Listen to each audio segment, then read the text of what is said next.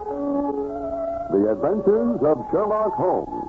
The original and immortal stories of Sir Arthur Conan Doyle, dramatized anew, with Sir Ralph Richardson as Dr. Watson and Sir John Gielgud in the role of Sherlock Holmes.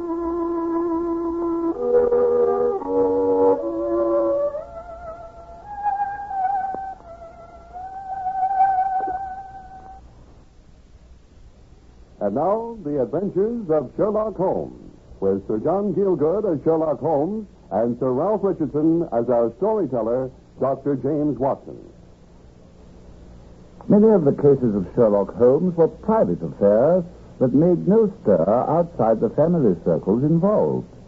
But the disappearance of Silver Blaze was a matter which set the whole country by the ears. For not merely had this horse, the favorite for the Wessex Cup, vanished for a week before the great race, but his trainer had also been tragically murdered. Don't John Straker, the trainer, lived in a small villa about 200 yards from the stables. I see you have some newspapers there, Watson. Let's see what they have to say about the matter. Oh, well, um, here's, here's the Morning Post. It says, uh, the horses had been exercised and watered as usual, and the stables locked up at nine o'clock.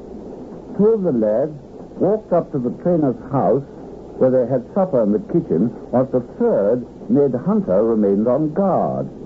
A few minutes after nine, the maid, Edith Baxter, carried his supper, a dish of curried mutton, down to the stables. As the path ran over the open moor, she carried a lantern with her. About 30 yards away from the stables, a man appeared out of the darkness and called to her to stop. Excuse me, miss. Can you tell me where I am? I'd almost made up my mind to sleep on the moor when I saw your lantern. You're close to King's Pyland training stable, sir. I am. What a stroke of luck. I understand that the stable boy sleeps there alone every night. Perhaps that's his supper you're carrying. Yes, sir. But it'll be getting cold. Yes, but uh, you wouldn't be too proud to earn the price of a new dress now, would you? See, the boy gets this uh, note tonight, and you have the prettiest dress that money can buy. Let me pass, sir. I'm not giving notes to anybody. The girl was frightened by his manner, and she ran past him to the stable window hatch, through which she always used to hand the boy his meals. The hatch was already open, and the boy was waiting inside. He'd just begun to tell him what had happened when the stranger came up again. Good evening. I wanted to have a word with you. Uh, what, what, what business have you here? Business that may put something in your pocket. You've two horses in for the Wessex Cup, Silver Blaze and Bayard. Let me have a straight tip and you won't be the loser. Is it a fact that at the weight Bayard could give the other a hundred yards? So, so you're one of them damn touts. Well, I'll show you how we serve them at King's Pyland. Just wait till I set the dog free. Rover! Rover! Boy ran to unleash the dog, and the maid hurried towards the house. But looking back, she saw the stranger leaning in through the stable window. A minute later, when the Hunter rushed out with the dog, the stranger was gone. Yes, and that's as far as we can get with the Morning Post, I'm afraid. Mrs. Hudson very stupidly used the other half of the paper to light the fire this morning. Well, I'm sorry. Oh, no matter, my dear fellow. The Telegraph has also covered the columns very fully. I have it here. Uh, Hunter, on the return of his fellow grooms, sent a message up to the trainer, Straker, to tell him what had happened. Straker seems to have been vaguely uneasy about the matter, for although he'd been to bed, he got up again at one o'clock in the morning, telling his wife that he was going down to the stable to see if all was well. He put on a mackintosh, for it was raining heavily, and left the house. Hmm, quite a wealth of detail, my dear Watson. And here I have the notes of Mrs. Straker's statement. After her husband had gone out, she went back to sleep again and didn't wake until seven o'clock in the morning. Finding him still absent, she called the maid, and they set off together for the stables. They found the door wide open. Inside, huddled on a chair, was Hunter in a state of complete stupor. The lads in the loft overhead had had nothing all night. But the favorite stall was empty, and there was no sign of the trainer. Hunter had obviously been drugged. Undoubtedly. Mrs. Straker and the maid left him and ran up to the moor to see whether Straker had merely taken the horse out for exercise. And so the murder was discovered. Suppose you read me the rest of Mrs. Straker's statement. Oh, well. Yes, that's it. Well, some quarter of a mile from the stables, Mrs. Straker and the maid found Straker's coat flapping from a furze bush. Immediately beyond, there was a bowl-shaped depression on the moor, and at the bottom of this, John Straker's body was found. His head shattered by a savage blow from some heavy weapon, wounded in the thigh, a long, clean cut, evidently inflicted by some sharp instrument. Straker had obviously tried to defend himself, but in his left hand he grasped a red and black silk cravat, which was recognized by the maid as having been worn by the stranger who'd spoken to her outside the stable. Hunter, the stable boy, also identified it when he'd recovered from the effects of the drug. This was apparently powdered opium, which had been put into his curried mutton. Now that, that explains what the stranger was doing as he leant through the stable window. For the lads who ate the same meal at the trainer's house were quite all right, so only one place had been drugged. It goes on to say there were abundant proofs in the mud which lay at the bottom of the fatal hollow that the missing horse, Silver Blaze, had been there at the time of the struggle. Well, Watson, that starts our little journey quite agreeably. And here we are at Tavistock.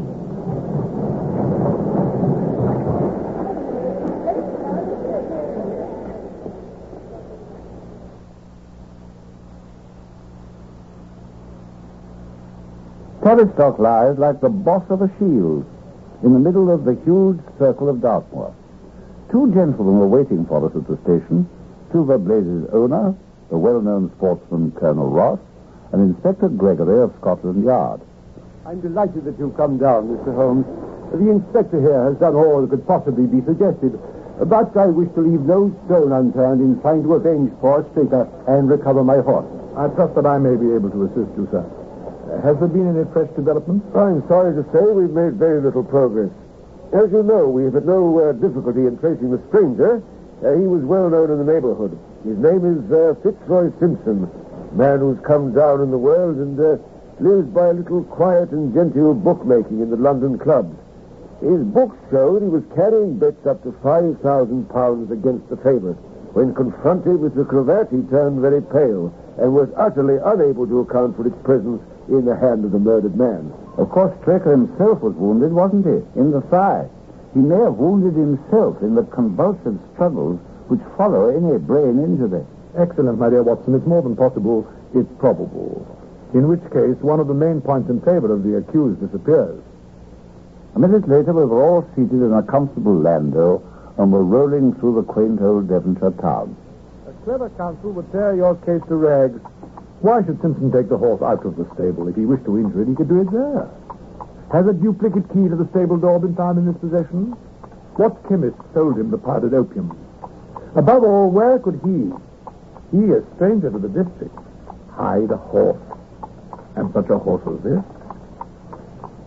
Tell me, what is his own explanation as to the note which he wished the maid to give to the stable boy? He says it was a ten pound note, and one was found in his purse. Also, he's not a stranger to the district. He's twice lodged at Tavistock in the summer. Uh, the opium he uh, probably brought with him from London. The key, having served its term, will be hurled away. As for the horse, may uh, well lie at the bottom of one of the pits or old mines upon the moor. What does he say about the cravat? He admits that it's his and says that he lost it. But uh, a new element has been introduced into the case, which may account for his leading the horse from the stable. We found traces that show that a party of gypsies encamped on Monday night within a mile of the spot where the murder took place. On Tuesday, they were gone. Simpson may well have been leading the horse to them when he was overtaken. Mm, it's certainly possible. The moor has been scoured for them. Meanwhile, I've examined every stable and outhouse in Tavistock and for a radius of ten miles. There's another training stable quite close, I believe. Uh, yes, and that's a factor we must certainly not neglect. As uh, Desborough, uh, their horse, was second in the betting, they had an interest in the disappearance of uh, Silver Blaze. Uh, Silas Brown, their trainer, is known to have had large bets upon the event, and he was no friend to poor Straker. However, we've examined his stables, and there's nothing to connect him with the affair. And nothing to connect Fitzroy Simpson with their interest. Uh, nothing at all. Ah, well, here we are.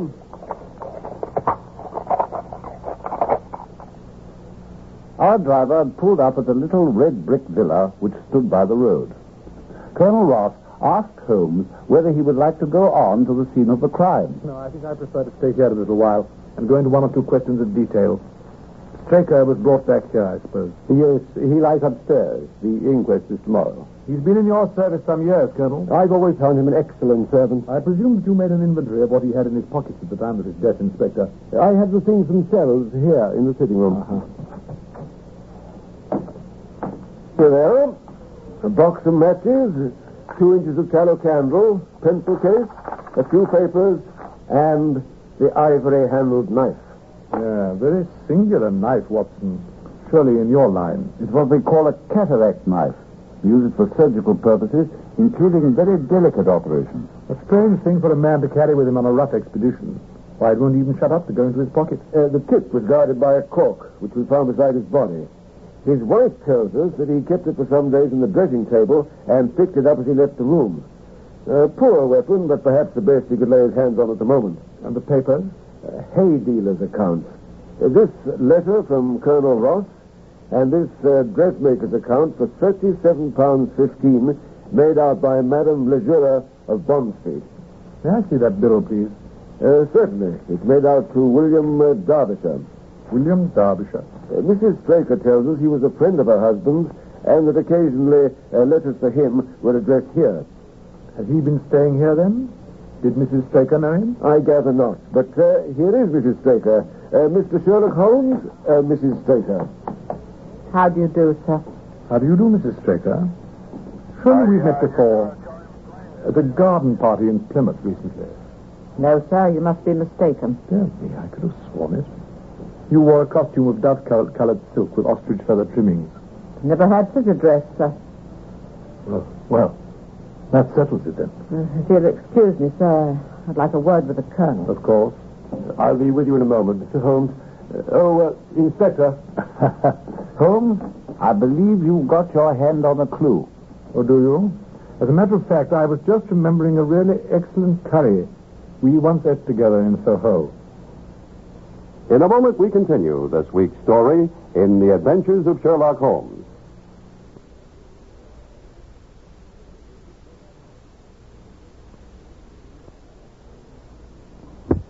And now we continue The Adventures of Sherlock Holmes.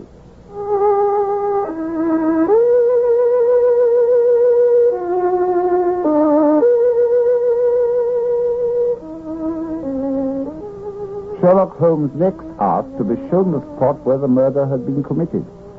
A short walk across the moor brought us to the hollow in which the body had been found. At the brink of it was the furze bush upon which the Macintosh belonging to the murdered man had been hung. There was no wind that night, I understand. None, but very heavy rain. Hmm, Well, in that case, the coat was not blown against the furze bushes. It must have been placed there. Yes, it was laid across the bush. Very interesting. Uh, in this bag, I have one of the boots which Straker wore, one of Fitzroy Simpson's shoes, and a cast horseshoe of Silver Blaze. My dear Inspector, you surpass yourself. Holmes took the bag, and descending into the hollow, he made a careful study of the trampled mud in front of him. Hello. What's this? A spent match, eh? Excellent. I can't think how I came to miss it. It was invisible, buried in the mud. I only found it because I was looking for it. What? You expected to find it? I thought it not unlikely. You'll have searched the ferns round the rim of the hollow for any more tracks, of course. Uh, I'm afraid there are none. I've examined the ground very carefully for a hundred yards in each direction. Good. Then I'll take a little walk over the moors before it grows dark. And I think I'll put this horseshoe in my pocket, just for luck. I, I suppose you know your own methods best, Mr. Holmes. Perhaps you'll come back with me, Inspector. There are several matters on which I need your advice, especially as to whether we to the public to scratch Silver Blaze from the Wessex Cup. Certainly not, Colonel. I should let the name stand. I am very glad to have your opinion, sir. We shall see you later on, uh, when you finish your walk. Colonel Ross and the inspector went back to the villa, whilst Holmes and I walked slowly across the moor. We may leave the question of who killed John Straker for the moment and confine ourselves to finding out what has become of the horse. Now, supposing he broke away during or after the tragedy, where could he have got to? Almost anywhere on Dartmoor, I should imagine. Oh, dear no. The horse is a gregarious animal. If left to himself, his instincts would have been either to return to King's Pyland or go on over to Mapleton yonder. Why should he run wild upon the moor? If he's not at King's Pyland, he must be over there at Mapleton. Come along. We've not far to go. And as we approached the gates of Mapleton, we met a groom coming out of them. We don't want any loiterers round here. Uh, I only wanted to ask you a question. Would I be too early to see your master, Mr. Silas Brown, if I were to call here at five o'clock tomorrow morning? Why, bless you, sir. If anyone's about, it'll be him.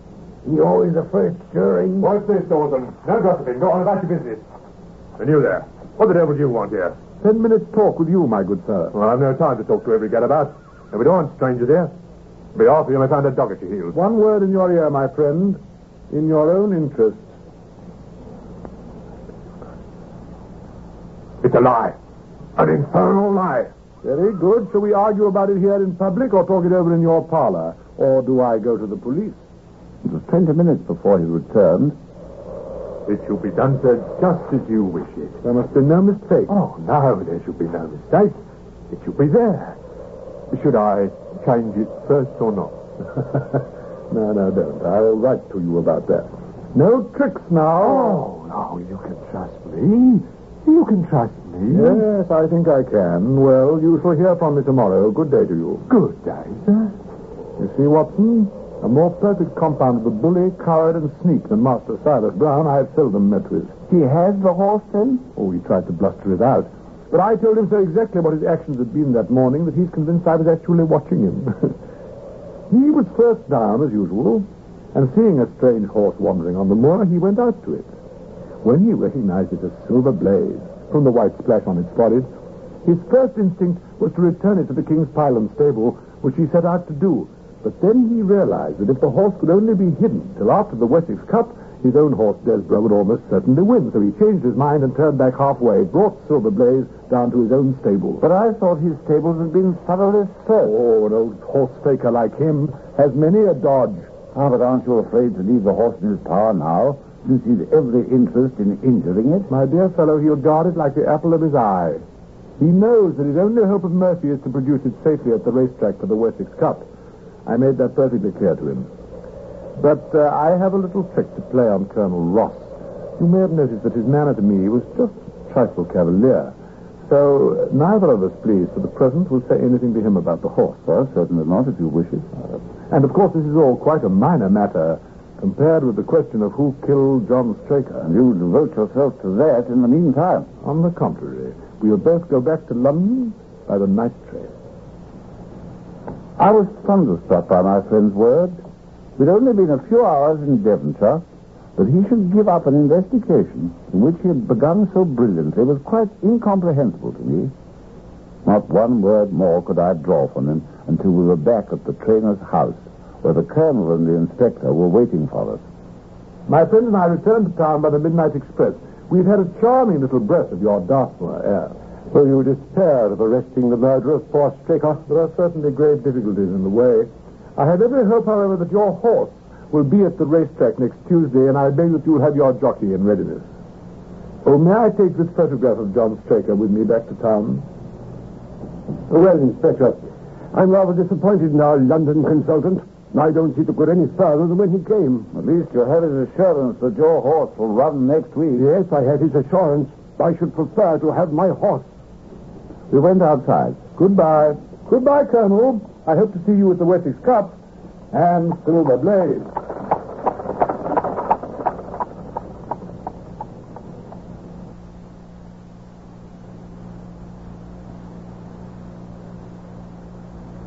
Four days later, Holmes and I saw Silver Blaze win the Wessex Cup by a good six lengths. It was not a Silver Blaze that even its owner could recognize. There was no trace to be seen of the famous white splash on its forehead or of the mottled off foreleg. The Silver Blaze that won the Wessex Cup was a powerful bay. It was only in the weighing enclosure after the race that Holmes began to explain to a colonel who was completely bewildered. you only to wash his face and his leg in spirits of wine, and you will find that he's just the same old silver blaze as ever. You, you take my breath away. As I found him in the hands of a faker and took the liberty of running him just as he was sent over. My dear sir, you've done wonders. I owe you a thousand apologies. you've done me a very great service by recovering my horse. You would do me a greater still if you could lay your hands on the murderer of John Straker. I've done so. You've done so? You've got him. But where is he then? What? He's in our company at the present moment. That is either a very bad joke, Mr. Holmes, or is it an insult? I'm not referring to you, Colonel. The real murderer is standing immediately before you. The horse? Yes, the horse. Silver Blaze himself. It may lessen the guilt somewhat if I say that the killing was done entirely in self-defense and that John Straker was a man who was quite unworthy of your confidence. There goes the bell, and as I stand to win a little on the next race, I shall defer a lengthier explanation till a more fitting time.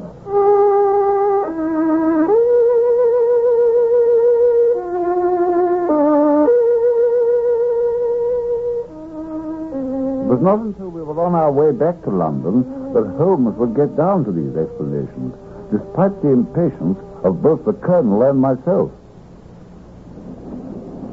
I must confess that I even suspected Fitzroy Simpson myself for a time. It was only when I reached the trainer's house that the immense significance of the curried mutton occurred to me. The curried mutton? You mean when you mentioned our Soho meal? Exactly. Powdered opium has a disagreeable and perceptible flavor. Only something more strongly flavored, like a curry, could have disguised the taste. Now, Fitzroy Simpson could never have known that the maid would be serving the stable lamp with a curry that night. The only people who could have known that were people in the house. So who could have taken advantage of the fact? Then there was the silence of the dog when the horse was taken from the stable. It failed to bark because it knew who the intruder was. I was already quite convinced that the intruder must have been John Straker himself. John Straker himself? Why did he wish to take Silver Blaze out onto the moor in the dead of night and secretly? The answer to that was in John Straker's pocket. The dressmaker's bill? Precisely. Addressed to William Derbyshire.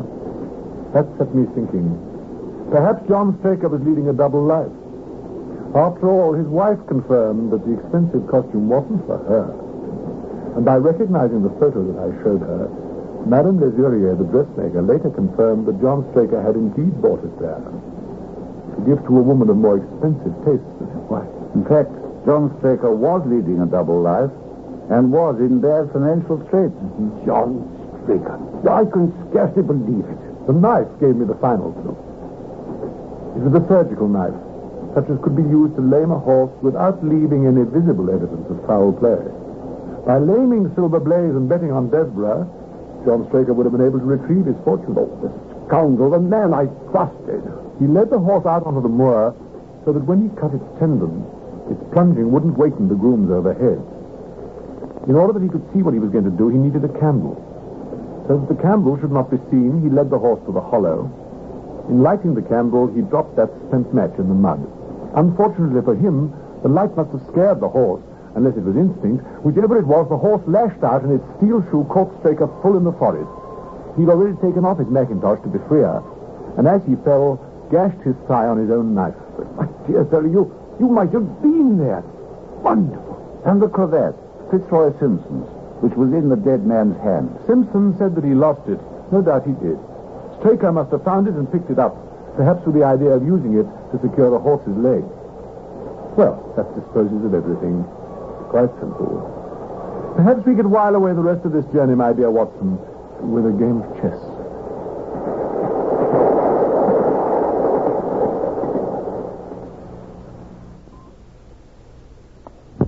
The Adventures of Sherlock Holmes, based on the original stories of Sir Arthur Conan Doyle, have been dramatized anew with original music composed by Sidney Torch.